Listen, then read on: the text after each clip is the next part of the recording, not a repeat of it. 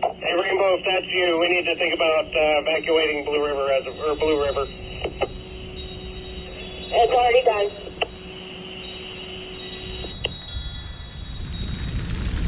That communication was made around the same time Blue River resident Rikki Estrada and her family, the evening of September 8, 2020, were making their way 20 miles to Sweet Home, Oregon to safety. But that was only the beginning to their still ongoing problems as they attempt to regain a sense of normalcy after the return to Blue River this month. Here is her story. When the fire started, I basically went out about 10 o'clock on our property. We had high winds. We had lost our electricity and cell phone about 8 o'clock. So 10 o'clock, I went out. I'm looking at for fallen trees and stuff in the dark with a flashlight. Came back into the house.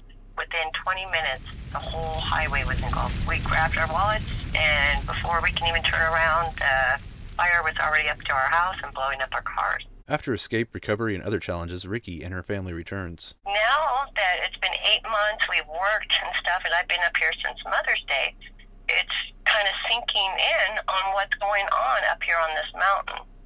Coming back and forth in the last eight months, you see them coming in and cutting stuff and cutting stuff, you know, and but it doesn't quite register. And within the last month, it is so dramatically increased and out of control. They've literally come onto my property, marked with a blue dot on all my good, healthy trees, and now they're telling me I don't have a choice. They're taking them anyways. During our phone conversation, she described the ratio of logging trucks and equipment to every other vehicle was a dozen to one. But there was a catch, and here is her observed account to what it is. They're calling it a hazardous tree removal. The problem is, apparently, only the good, hardwood, healthy trees they're taking. They're deemed hazardous. But things that are not as worth as much, such as cottonwoods, are everywhere. They're burnt, but apparently they're not a problem. So what's happening is they're literally starting on the road, the highway, and they are working all the way up the mountain and clear cutting everything of value. Rikki's emotional investment and civic pride of Blue River extends well beyond her three acres and personal lifespan. As a native, we have lost everything.